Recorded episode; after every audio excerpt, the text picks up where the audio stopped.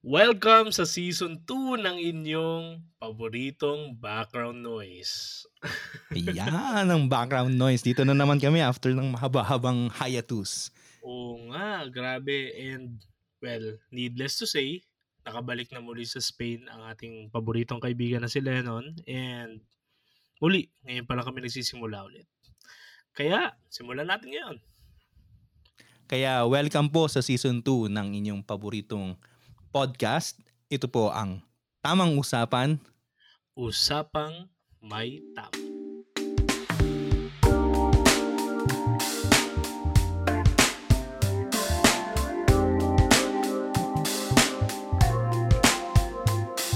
Yan, nagkamali ako. Nakalimutan ko magpakilala. Ito po si Lennon. And still, ako pa rin si Russell. Yan. At ito na po ang tunay na intro. Welcome sa Tamang Usapan. Again, dahil may tama na ako, usapang may tama. Yeah. ano Sel, kumusta? Anong ano?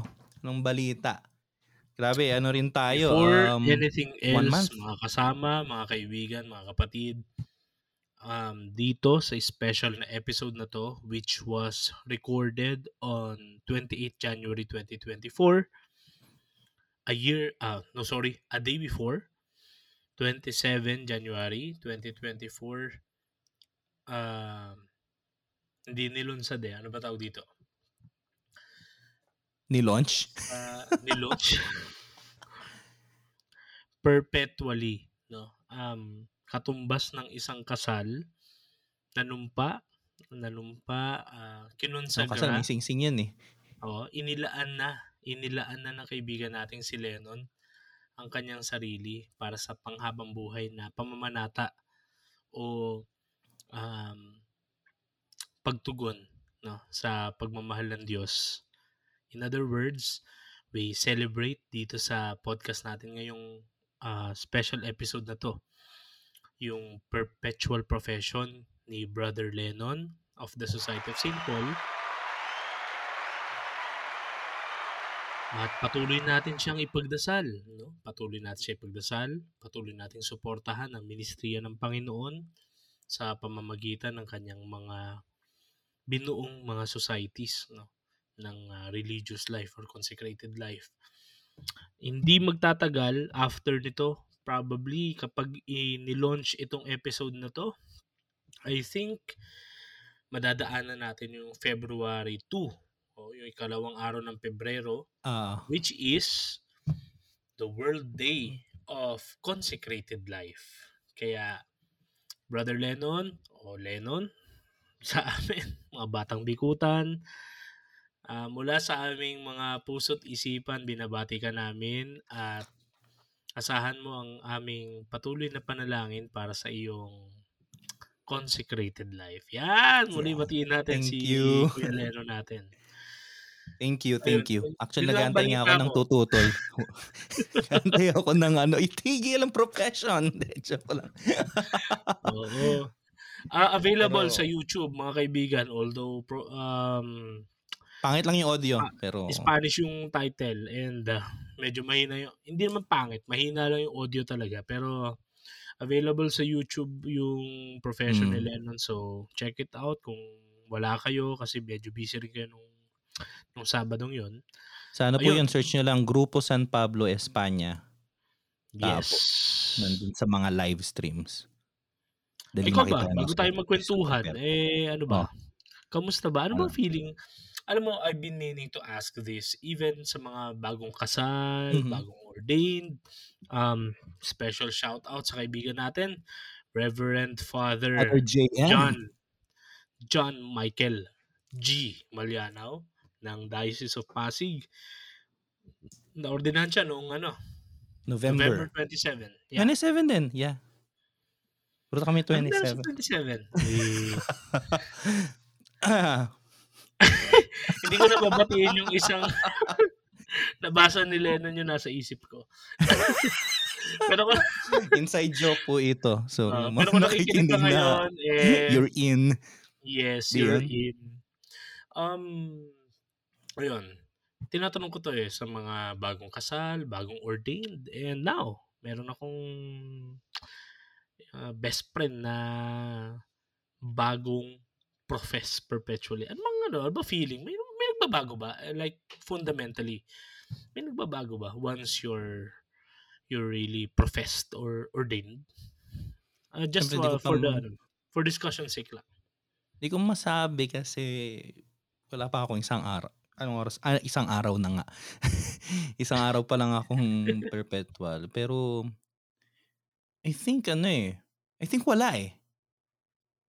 Yung ano lang talaga, yung commitment mo ay hindi na yung yearly mo nire-renew. Kaya nga sabi ko rin, nung may nag-chat sa akin na kabatch ko, sabi niya, uy, ano ka na, ganap ka ng Pauline. Sabi ko, matagal na naman tayong ganap nung ano pa, first profession pa lang natin. Kaya nga ang bilang, kapag binibilang yun sa anniversaries, ang bilang yung first profession eh, hindi yung perpetual.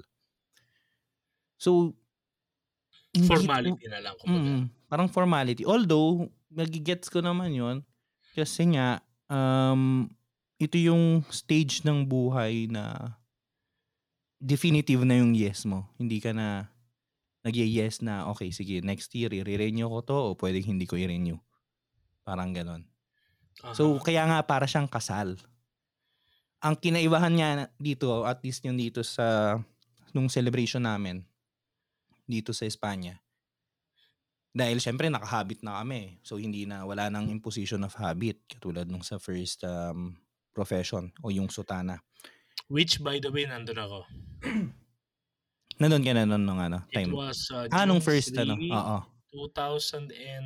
18. Bago ako pumasok sa novitiate. So, sa Pilipinas, kapag nagpe-perpetual sila, inibigyan sila ng pin ng ano, Society of St. Paul ng logo. Kaso dito, yung pin na yon pinamimigay lang yon sa lahat, hindi yun inside the celebration. So, ang binigay sa amin kahapon as distinctive na ano, symbolic insig yung insignia ba? Symbolic na insignia pa, di ba? Insignia ay yung sing-sing. Hindi ko suot yun eh. Pero yung sing-sing na, excuse me, may pangalan sa loob, may date ng profession, tapos ako nag-request ako na magpa-engrave din sa taas ng yung Chiro. So, Salpo Ginto Omega. ba yan? Oo. Pwedeng isang la. Pwedeng isang la. So, alam mo na ang mangyayari pag umuwi ka sa Oo. Pinas. Kapag ka, ano, pag nangangailangan ka tulad ng nangyari sa akin nung mga malapit na ako pauwi.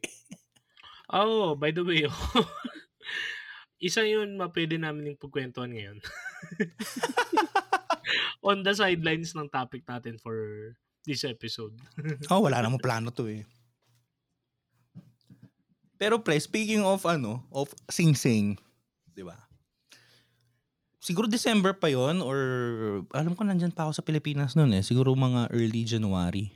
Yes. Hindi ko alam yung buong kwento pero parang nagkaroon ng viral na discussion about dun sa 299 peso na engagement ring.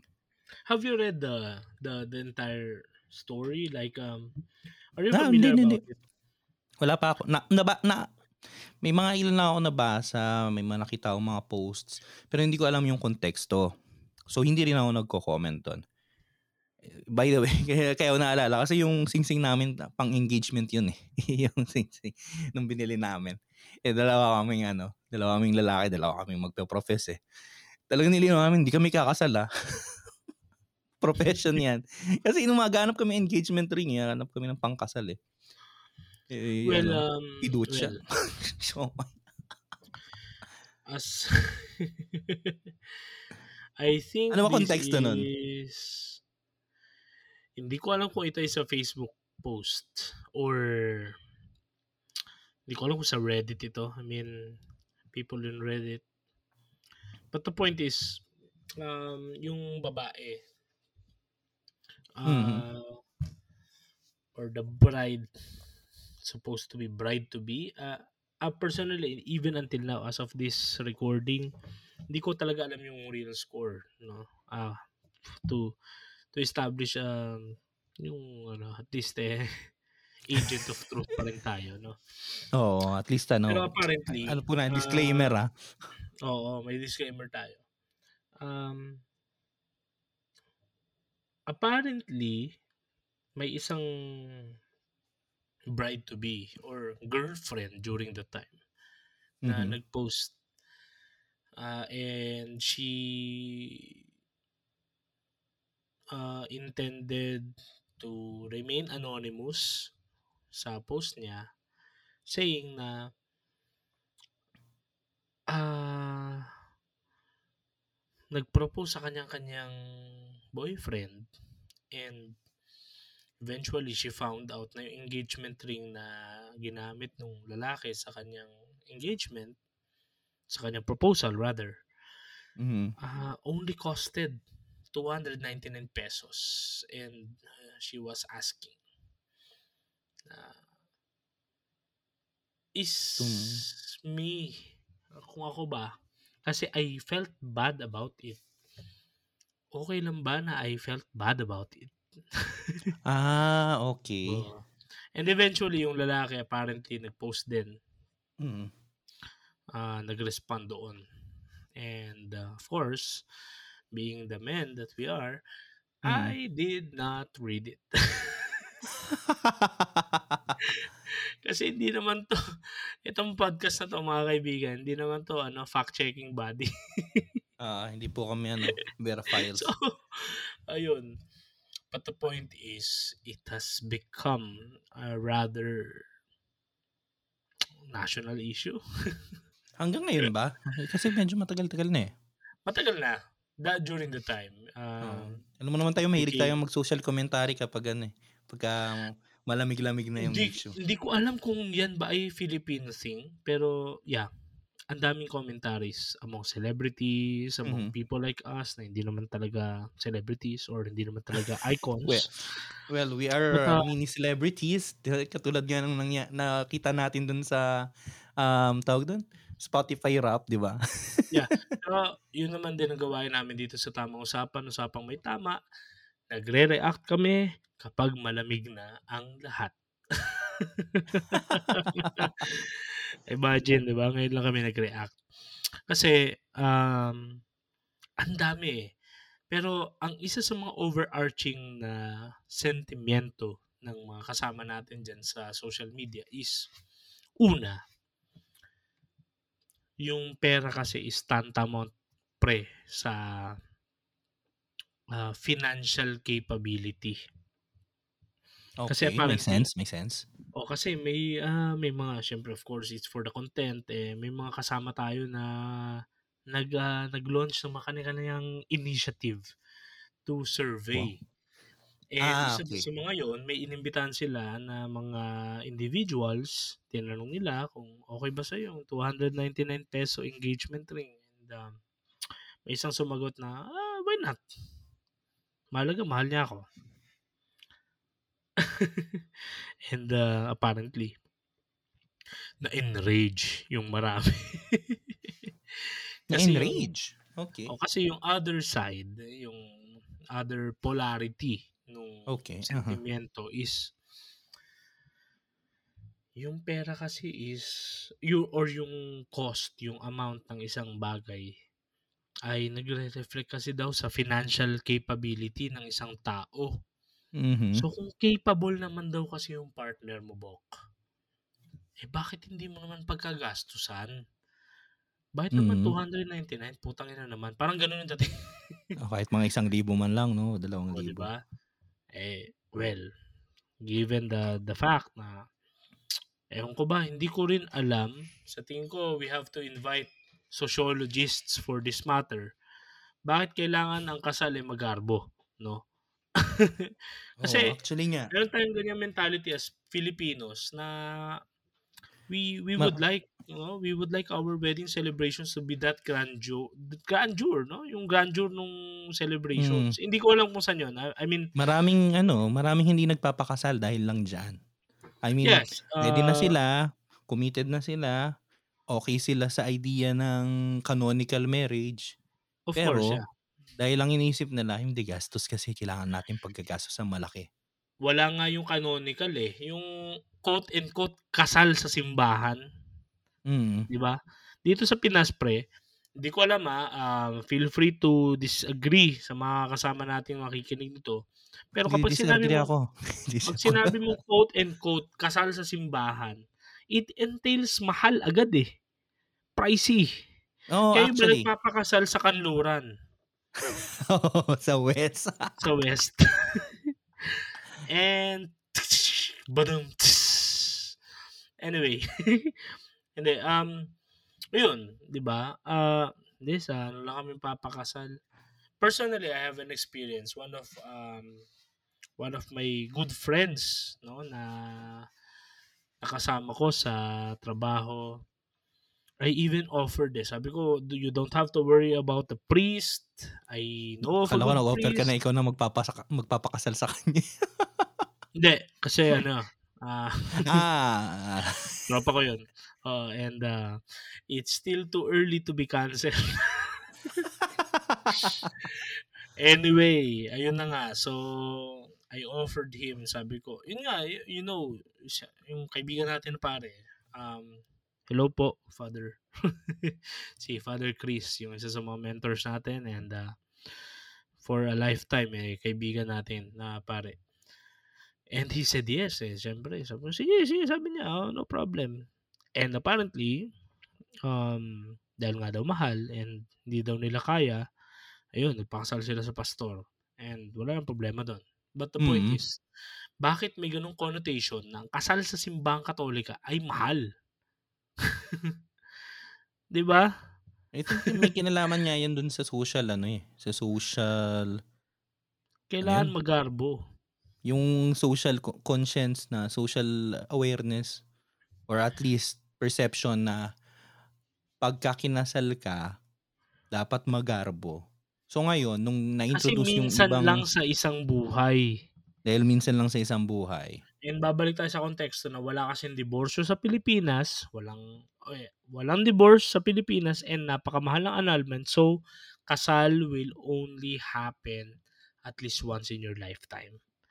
But does it really need to be expensive? Brother, bilang alagad ng simbahan, can you really address this once and for all? No, hindi joke. Okay, muli Hindi. po, ito po si Russell. Teka, nakalimutan yung ano yun. Dapat, meron pala tayo dito ano, gamitin natin yung mga sound effects. Yan. Punta na late na gago. Late na. Dapat kanina ko yung nilagay dun sa joke mong ano eh. Wes eh. Oo. Hindi, pero ano, at least, at least Anyways, Siyempre, may mga, may Oo. mga, mga kapatid tayo nakikinig dito and baka they're still wondering eh. Di ba? ano eh, actually, gagets ko yung ano, yung perception. Kasi nga, tama yun, Sel, na once in a lifetime lang eh. Minsan lang sa buhay natin eh. So, parang ano yan, parang ordination o parang profession. So, talagang paghahandaan mo, no? Ang problema ngayon, kapag ka na-convert natin yung idea na dapat yung paghandaan as essential, as something na pag wala yun, hindi buo yung sacrament, hindi buo yung event, di ba? Kailangan natin i-separate yun, yung inyo pong mga gastos sa gown, sa prenup, sa um, sa catering. Iba yun. Hindi yun yung essential sa event eh. Ang essential sa event yung sacrament. Ngayon ito, sabihin ng iba, eh, may bayad din naman kahit na ano, sa simbahan. Kasi babayaran mo yung ilaw, babayaran mo yung carpet, babayaran mo yung choir. Di ba? Pero ang essential doon, hindi mo binayaran yung sacrament. Ang binabayaran mo, yung mga bagay na extra. Kasi pwede kang magpakasal ng, syempre, walang magkakagusto nun, no? Pakasal ng walang ilaw o kaya o konti lang ilaw. Um, walang carpet, tapos walang choir. Syempre, konti lang magkakagusto nun. Pero pwede yon ano, kasi importante din yung ano eh, yung sacrament eh, yung rito. Ang susunod mo na lang ng mga importante bayaran dun yung mga papel eh. So ano na lang, tawag dito, um, di na nga yun, so hindi ka nagbabayad sa ano, I mean hindi ka nagbabayad sa sacrament. Nagbabayad And ka dapat yan sa papel. malinaw. Dapat yan malinaw. Alam mo Hmm. kung bakit? Um, a little apologetics. Isa sa mga binabato nat isa sa mga binabato sa sa Catholics, no, ay bakit may bayad ang mga sacraments? Which is wrong. 'Di ba? Oo, so, ah, yun, ah, you have heard it from an authority. Canonically Ah. po speaking, Yeah. walang bayad yung sacraments. Yung ating mga binabayaran, halimbawa, papabinyag. Yung binabayaran natin sa binyag, yun ay para dun sa baptismal certificate. So, yun ay, anong tawag diyan? 'Pag transaction sa office, yung mga papeles. Arancel? hindi, yun yung tawag sa simbahan. Pero, yung Red tape? transaction na gano'n, parang hindi red tape. Hindi, parang Fixer ba nalimutan ko na, eh. May kinalaman yun sa office term yun, eh. Kapagka ano lang, logistics lang ng papeles na official yung mga ano, yung mga babayaran. Nakalimutan na yung term. Pero gano'n lang, yun lang binabayaran mo dun, yung registration, yung ano, yung papel, yung certificate. So, ngayon, kung magkakaroon ng extra dun, kadalasan yun yung mga extra. Halimbawa, gusto mo na ayaw mo ng sumabay kunwari binyag, ayaw mong sumabay sa ka. binyagang bayan. Oo, Ayaw mo may kasabay. Ito, ito, ito, ah. special. Ito, ah, sorry to interrupt, ah. Ito, Go lang. this Pinapatawad is na your kita. this is your go-to, ha, na practical tips, no? Just imagine us being mga kuya ninyo sa loob ng simbahan. Um, itong mga susunod na sasabihin ni Lennon, para mawala sa isip ninyo yung mga yung mga agam-agam ninyo na namimera lang sa inyo yung mga parokya nyo. Ha. Ah, ito, from an insider perspective, ito yung nangyayari kasi. No? And ito, ang Mm. i-discuss na dito is, meron kasing common, di ba? Tinatawag na binyagang bayan. May mga kasabay Yeah. kang mga parents. So, kung ba, may anak ka na, papabinyag ka, di ba? Ngayon, merong intent mo to make it more special or something, eh kayo lang, o ito na, makinig kayo sa sasabihin ni Kuya Lennon nyo. Kasi, Eto na yun. for the last time, hindi talaga talaga perahan talaga to. In defense din no sa sa simbahang Katoliko ano kasi nakakapagod na rin na sa subject ng mga inuman na kapag kami, mga seminarista kami dati o si Lennon ngayon profess na, masasama kami sa inuman ng mga tito namin, ng mga kuya namin na hindi nagsisimba tapos biglang sasabihin, alam nyo kasi ganito, ganyan, ganyan eh. Ngayon, sasagutin na namin sa inyo once and for all. Banata mo Yeah. na. Yun nga, yung sinasabi ko kanina. Kasi minsan gusto natin special eh. So, imbis na sumabay ka dun sa binyagang bayan, magre-request ka na ikaw lang. Anak mo lang, kayo lang mga ano, mga ninong-ninang, mga kaibigan mo. Which is pinapayagan kasi wala namang problema yun eh. Pero syempre, consideration na labas yon sa ano sa regular schedule ng parokya ng simbahan. So, kailangan mong i-assume ngayon yung like yung pagbayad sa ilaw, dun sa sa kuryente, sa kung ano-ano pa na mga extra lang naman. Kung ano pang gusto mong idagdag doon, baka marami ka pa kasing gustong idagdag, di ba? Ganon din sa kasal. Which is mas ano sa kasal. Kasi kung anong maidagdag mo, gusto ko po ng may gantong flowers. Gusto ko po na may carpet. Gusto ko po na may insenso. Gusto ko po na may choir. Yung pinakamagaling na choir ninyo. Gusto kong dalhin dito. So, syempre, lahat yun i-assume mo. Lahat yun ay kailangan mong um, bayaran. Pero hindi yun yung essential sa sacrament. Pwedeng magkaroon ng sacrament kahit wala yun. Pero syempre, hindi yun masaya. Kasi syempre, naghanap tayo celebration, di ba? So, gusto natin special. Gusto natin, ano, para sa akin dyan, ang pinaka-practical dyan na may sasuggest ko sa inyo, kung gusto niyo na special, pero hindi ganun kagastos, simple lang, maging creative tayo. Di ba? I mean, what I mean na maging creative, um, hanapin natin yung balance dun sa mafe-feel mong special at bongga yung celebration. At yung ano, yung hindi ka gagastos ng ganun kalaki. I mean, supposedly these celebrations, the sacraments, ang dapat iniisip mo dun ay yung ano, yung sacramental reality ng nangyayari. Nasa binyag ay yung anak mo o ikaw kasi baka adult baptism ay sumasapi na kay Kristo sa kanyang katawan ng simbahan.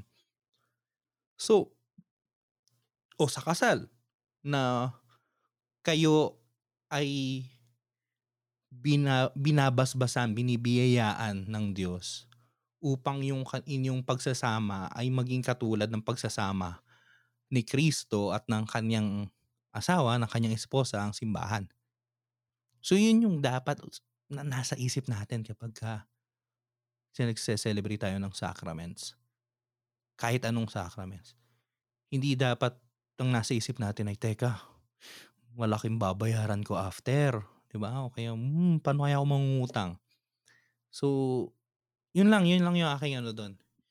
Kaya, balik tayo dun sa 299. Alam mo, ako dyan, may, may punto naman na um, may punto yung mga nagsasabi na ay it's a reflection of the financial stability nung nung lalaki. Which is also in a way ah, para sa akin medyo ano pa rin 'yon. Machista pa rin yung ganong ganong ideals kasi ibig sabihin lang ba yung lalaki lang ba yung bubuhay? 'Di ba? I mean, yung stereotypes pa rin natin ay ano, ganun pa rin. Pero that's another topic. Pero um siguro ang balance lang doon, tama naman eh na baka dapat gano mas special pinag-anuhan niyo man lang sana, 'di ba? Pinagkagastos. Okay, sige. Pero hindi yun yung essential.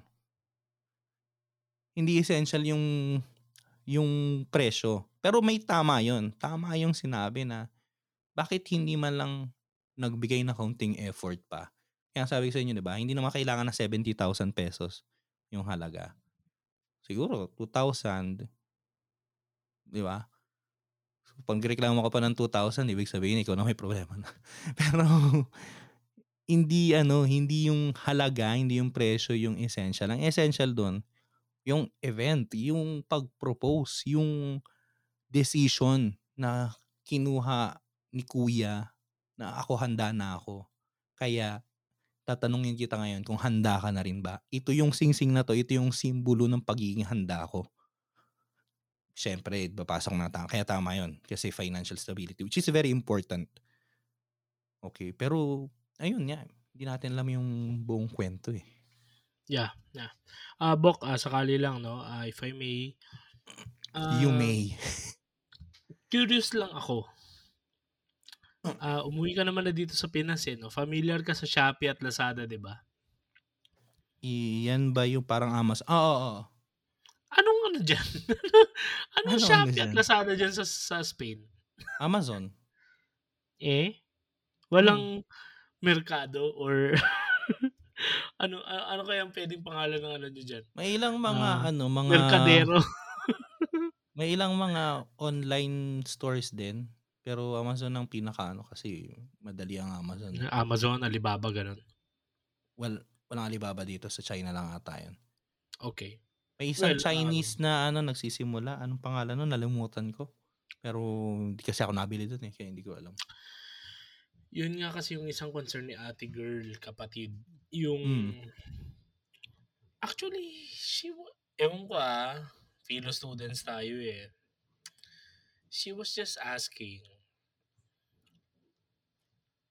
is it okay for me to feel upset about it? Actually, kung yun lang yung tanong. Yun ang sinabi niya eh. Yun ang tanong niya actually. Pero, ang problema kasi nga dahil sa daming komentaryo, gago. na, li- na, li- na ano na, di ba? gago Pero tayo kung- mga Pinoy eh. Pero pinalaki natin. Di ba? Yung tanong, valid yun. Pero I think, um, Valid yung, I mean yung feeling niya, yung feeling niya na parang disappointed siya. That's Yeah, yeah. valid. ewan ko, may Okay two lang yun. updates eh. Ah, Oh. Grabe talaga yung misinformation, malinformation, and disinformation dito sa Pilipinas. Um, we really have, we really have to do something about it. Um, there are two opposing or dissenting updates. One is that Mhm. may nagkiklaim na ako yung babaeng yan and we've been married for a long time and matagal na yung post na yan. The other is, nagiwalay na daw yun. The engagement was called off. Anyway, but my point here is, um, thank you nun for for clarifying it uh, from an ecclesiastical or from an from a church per- perspective.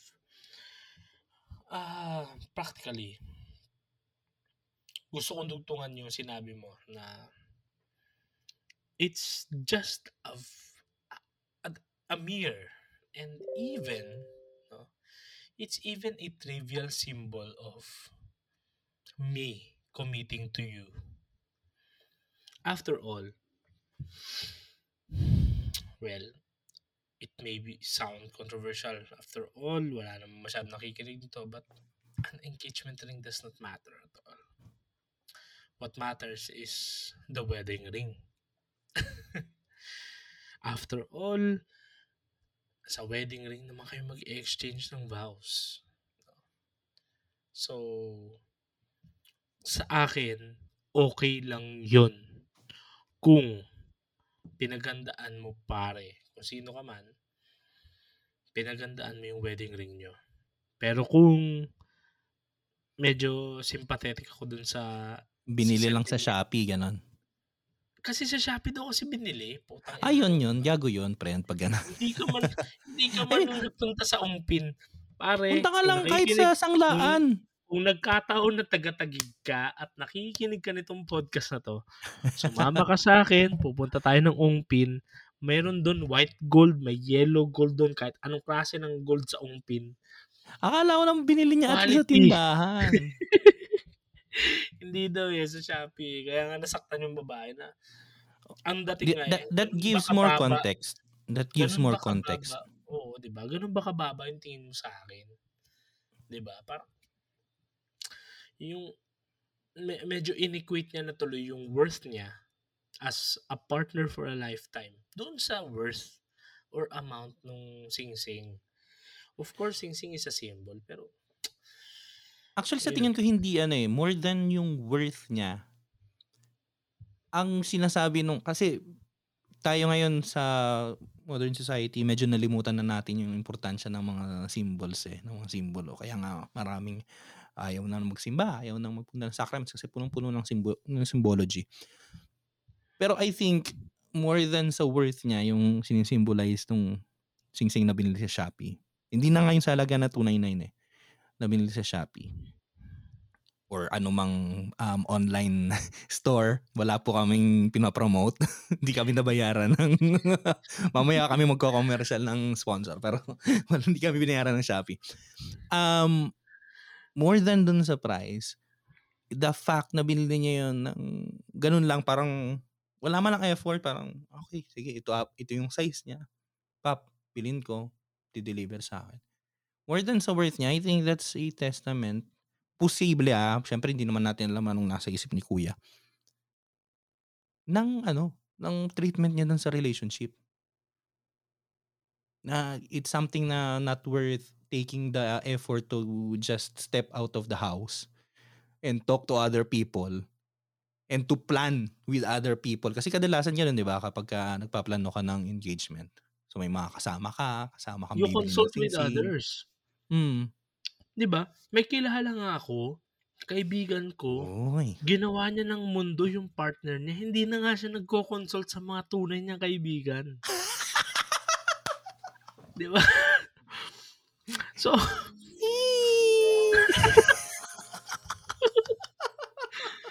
di ba? Kaya, Bago na lang natin sa pangalan.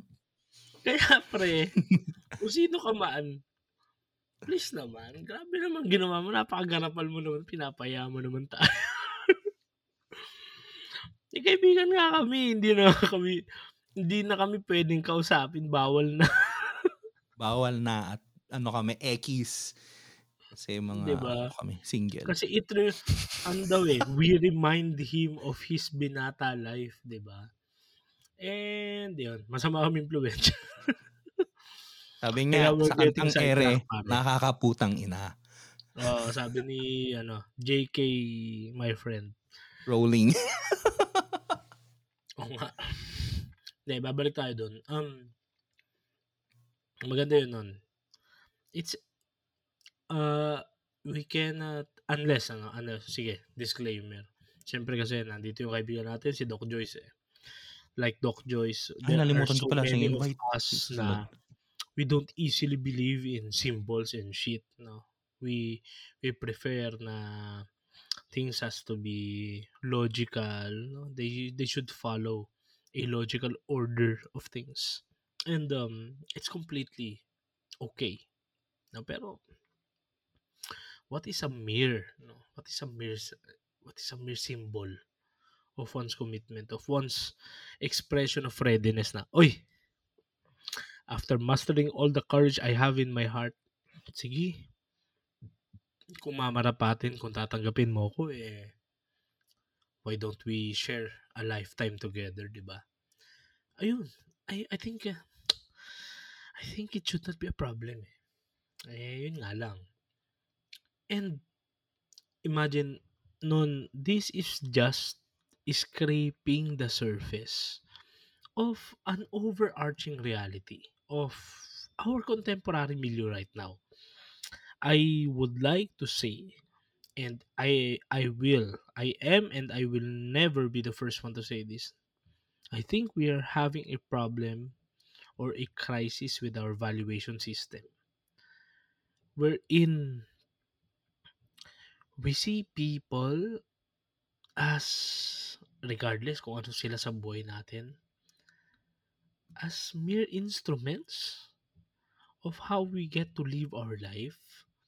And ayun eh babalik tayo sa thesis nating dalawa eh nung college eh. Like Levinas would say is a violence against the other the other person who is by the way a different person a, a totally different person. No um seeing this uh, pag ina-assimilate natin kapag tinatry nating tingnan lang yung value o yung functionality ng isang tao based sa pakinabang natin sa kanila I think nandun yung problem eh. And I think this is the reflection of of this overarching reality. And from a philosopher's perspective uh, I'd like to hear no? Ano bang ano mo dyan? Baon mo dyan Philosophers. mm. ano ako dun? Nagulat ako. Kasi Siguro, umattend ka sa lecture ni ano ni Father Bugrebe. ah, oo, kaya yun yung ano, kaya philosopher. Sige, sasagutin ko po yan after ng ating short break. Ano bang maganda nating pang ano ng short break? Na, ito na lang.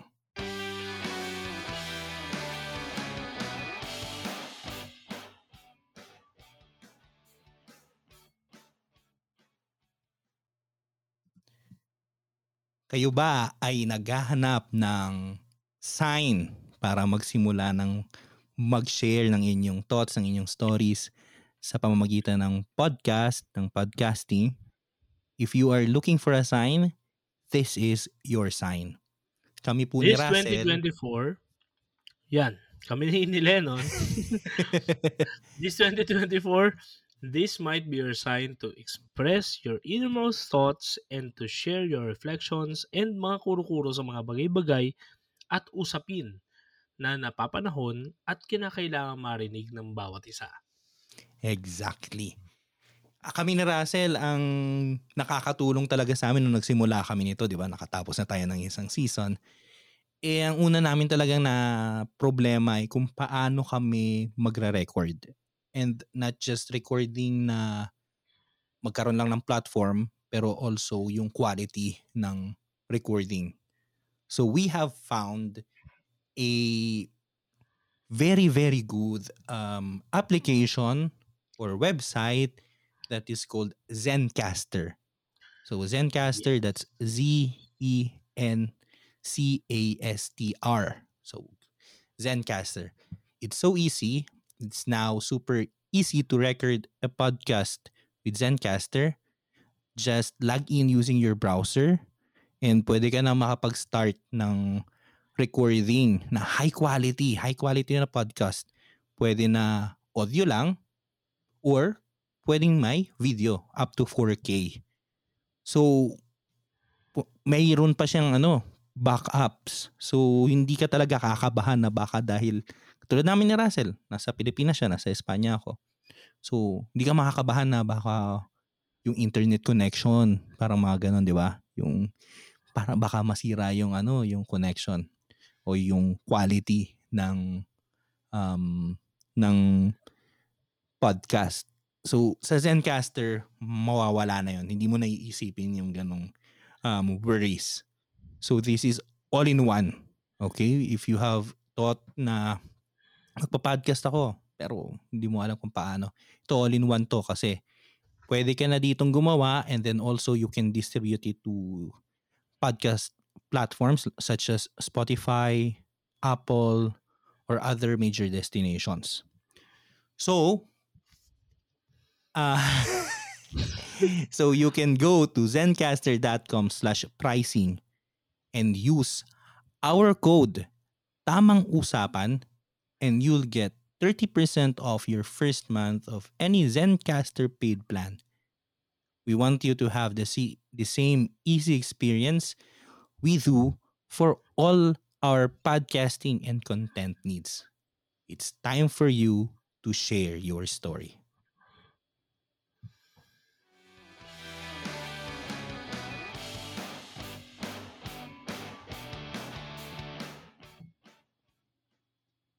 And commercials over. At Ayan. nakaubos po ulit ng isa na namang botelya si Russell ng bino. of course, kasi it's my task to be the may tama sa usapang ito. ano tinatanong, ay, balik tayo doon. Maganda yung tanong mo, Sel, yung yung philosophical or na valuation dyan. Siguro, um,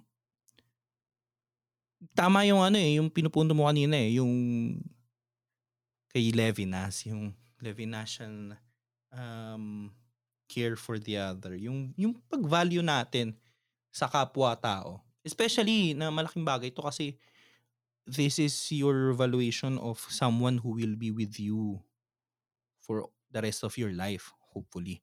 Di ba?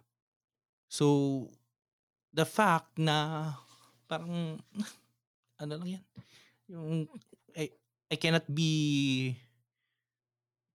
I cannot be bothered, di ba? Parang I think that's yun nga, tama ang ganda ng ano mo doon, Zel. That's violence.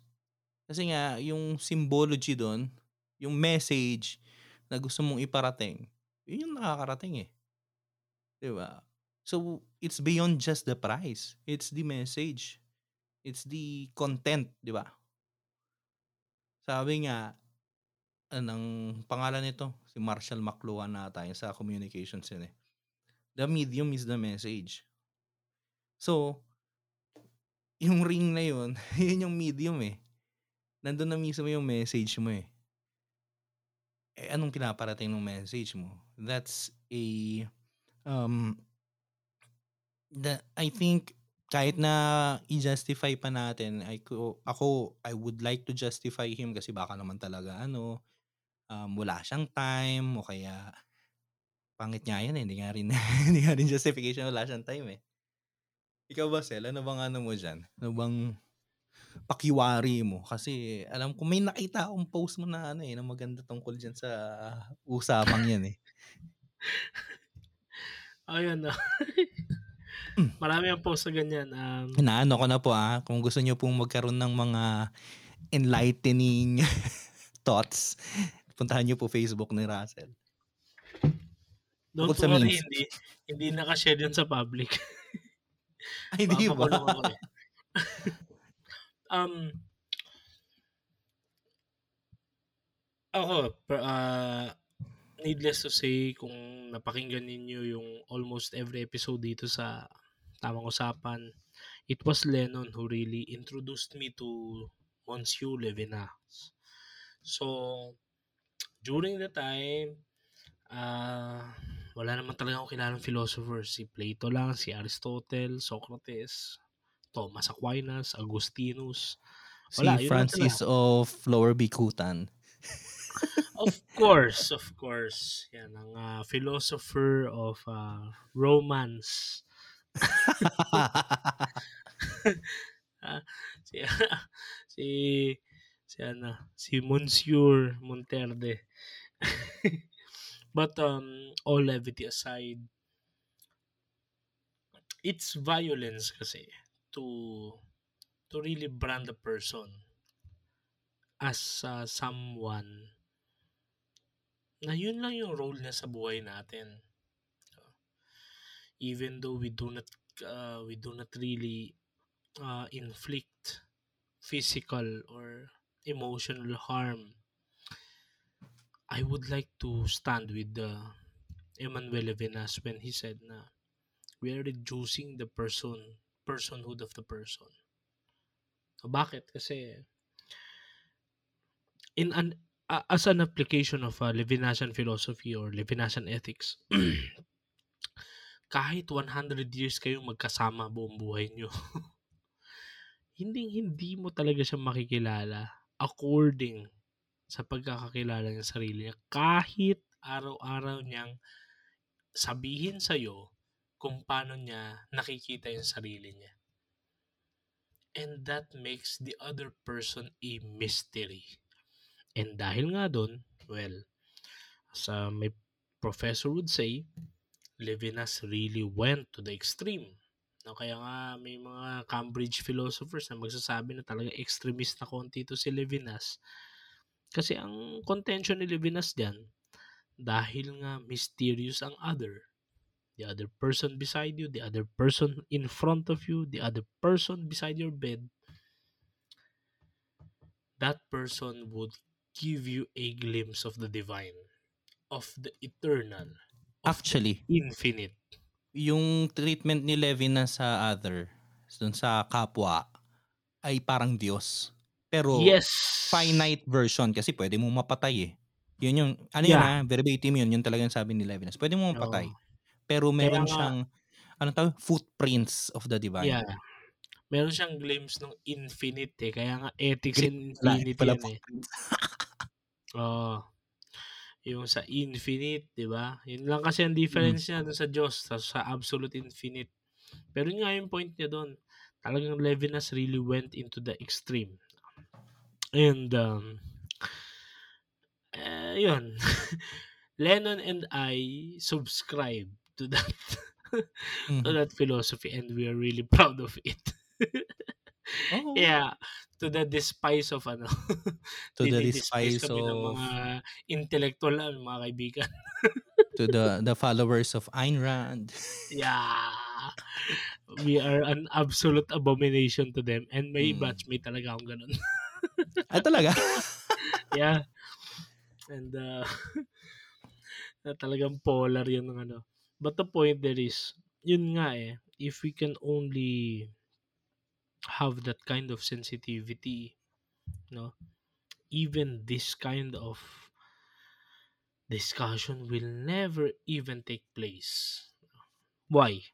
Kasi we will feel that we ought to render all the best service para dun sa iba. No? Kay Especially, Levinas, ano yun eh? Responsibility yun eh. Yeah, So, hindi lang siya- Hindi lang siya yun dahil parang, ah, parang nafe-feel kong ibigay yung best ko. Yeah, hindi siya hindi siya nagmumula sa sarili, but rather it's something na ano, obligation. It's a rule. Yeah. Kaya ang sinabi niya dun sa Ethics and Infinity, yung interview niya kay Philip Nemo, ano yan eh, pag nakita mo yung ibang tao, yung una talagang marirealize mo talaga is ang isang utos na huwag kang pumatay. Yan. Ethics ganun in Infinity. si Levinas. Pinaka ano, pinakamagandang introduction kay Levinas. Ah, so, yun. Um, of course, hindi kami authority kay Levinas. So, kung sino matuto kay Levinas, pero syempre, bibida namin si Levinas. Um, kung may time, si Doc Leo Garcia. ah, Sa kanya kayo lumapit. Hello po, Doc. Naging kapitbahay ko si Doc. And, uh, yun. Um, yun lang, ah, para sa akin, if we can only be more sensitive, no? Kasi tayo kasi, ang ito kasi yan, ah. Ano I'm ba yan? not Ano yan? trying to be very presumptuous here, no? Um, ang presumption kasi ni Levinas, sobrang mahal na natin ang mga sarili natin. Sobrang kilala na natin, sobrang tanggap na natin yung sarili natin kung sino tayo. To the point na dahil alam natin kung ano yung gusto natin, kung sino yung gusto natin, kung ano yung kailangan natin. Therefore, mas mas careful tayo, mas cautious tayo sa kailangan, sa hindi kailangan, sa gusto, sa hindi gusto, sa danger na pwede nating ibigay sa kapwa nating tao. Kaya nga tawag na sa sa self is totality, tama ba nun? Oo, Okay. nakapatay pala to. Sorry. Okay. Kasi yun ang ano, yun ang manual opus ni Levinas eh, totality et infinity. Totality and infinity. Yung totality tayo, the totality of Tayo. us. Mhm. Kumbaga, everything about us we can control. Kaya natin i-control yung ah, thoughts natin, yung emotions natin, yung actions natin, yung preferences natin, but never that of others. That of other people. Kasi they have their own. Regardless of their treatment on us, to us, tayo, ang kaya na natin control yung sarili natin. So we manage our expectation of things, of people around us. But never should we impose ourselves on others. Kaya, babalik tayo doon sa man rule natin, sa bro code natin doon. Bro, bakit naman kasi 299 pesos, hindi mo lang ginawan 300 yung engagement ring mo kasi. Exactly. Pag 300 kasi buo na eh. ata yun eh. Di ba? Kaya yun yun eh. Um, ewan ko ba sa'yo? Pwede ka naman mangutang. Pero kung sasabihin mo, hindi, ito kasi ako, hindi. Um, in I mean, hindi any way, kailangan gumastos ng bongga. Hindi kailangan na 50 milyong gastusin mo para lang sa engagement ring na. Sabi nga ni Russell kanina, hindi pa naman yun yung wedding ring. Di ba? Oo. Kasi engagement pa nga lang, di ba? So, um, hindi naman kailangan mong gumastos ng malaki. Pero yun nga lang, what's the message that you are giving, that you are transmitting? Di ba? So, it's not a matter of the material na porket yung argument na hindi kasi financially unstable. More than just that. That- That's a valid argument. Pero more than Ito, just that, do, i-interrupt na kita dyan ha. sige Kung go. financially challenged ako, ako lang naman to. I mean, tinatanong, kinukwestiyon lang naman natin yung lalaki. Pero, in the end, kung tayo man yun, ako, sa akin lang. Kasi hindi ko rin makokontrol si brother eh. Kung ako lang, financially challenged ako, aalukin kita ng kasal. Pero wala ako sing-sing. Hmm. Kung pumayag ka, edi okay, pakasal tayo. At saka magiging Kung honest ako. okay. Mag maging Diba? honest ka na, teka, alam mo, I'm fin- financially challenged. Pero gusto ko na mag-risk. Kasi risk yun eh. Especially kung financially hindi ka stable. Pero gusto ko mag-risk with you. Are you willing to risk with me? Correct. So, kung ganun, dapat from the upfront, ano ka na, um, tawag dito, magsabi ka na ng totoo. Kasi I think din na, I, I just assume, na nalaman lang ni ate girl na 299 yung ring niya afterwards. Kaya siya mas ma, mas na bagabag, mas na offend, kumbaga, o na disappoint. Kasi kung sinabi mo na, nung mismo, syempre hindi mo naman sasabihin before na ano, pagkaluhod mo doon, di ba? Will you marry me? Pero 299 lang yung binili ko. Buy one, take two yan. pero, syempre, pero yung sa at least sa first na pwede ka na magsabi, alam mo, sorry ah, kasi alam mo naman na financially challenged ako. So, ito lang yung nakayanan ko. Pero, the fact na nagsabi si ate girl na disappointed siya. I think, I think, nalaman niya yun afterwards at hindi talaga ganun ka-challenge si Kuya. So, more than just the, yun yung sinasabi ko, more than just the argument na yung sa financial stability, which is valid, babalik ako at babalik doon. Ang pinaka main na punto dito ay yung message na pinararating mo. Yung treatment mo doon sa other, doon sa gusto mong maging katuwang sa habang buhay. Yes. And so, since um, And so, nearing the end is of near. our episode, um, for our suggestions, kasi maraming episodes naman na wala kaming suggestions. And ha, una Bumili to, kayo ng singsing na ano. Ganito. Para sa suggestion ko, isa lang, simple lang. If you happen na may sarili kang bahay o kung meron kang nasa bahay ka ng family mo, subukan magwalis. No? But this time, you do it with a conscious mind. Consciously. Like you acknowledge, you you begin to feel yung walis na nasa kamay mo. How it how it gathers, how it sweeps away the dirt. I want you to to be mindful, to be conscious kung paano mo tinitreat yung walis. No? Kung balagbag ka ba magwalis, walang ano, wala problema doon. I mean, gusto ko lang ma-sense mo, ma-feel mo first hand how you treat objects. No? Especially the lowly ones. Just like a broomstick na ang ginagawa ay maglinis ng dumi. Bakit? Kasi kung balagbag ka, kasi iiwan mo yun, di ba? Kasi may mga ru- may may rule ang walis pare eh. Kapag kung Ah, gusto ba? mo ma- kung gusto mo masira agad ang walis, iiwan mo lang Ah. siya as is. Pero kung gusto mo Ah, magtagal ah, yan, tama, tama. isasabit mo yan. Mm. Or pabalik rin mo. Yung Baliktad, nasa lapag ah. ng sahig, yung hawakan. Yung hawakan, Para hindi agad mabuhaghag yung tambo. walis.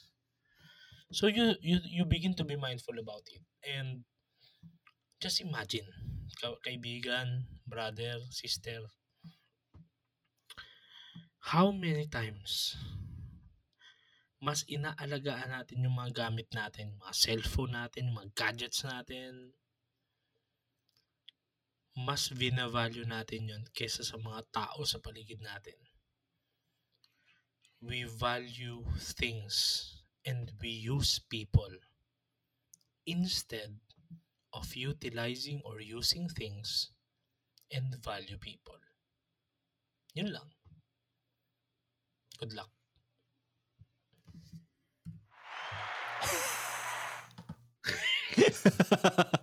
Enjoy namin lahat ng ano ng sound effects para dynamic.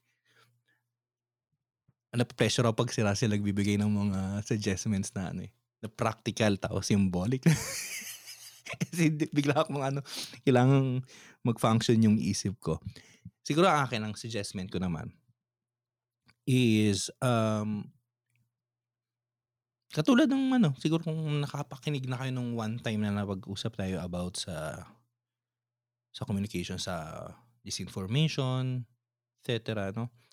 Um, ang aking ano dyan is that we use susunod kang magbukas ng social media, susunod kang bukas ng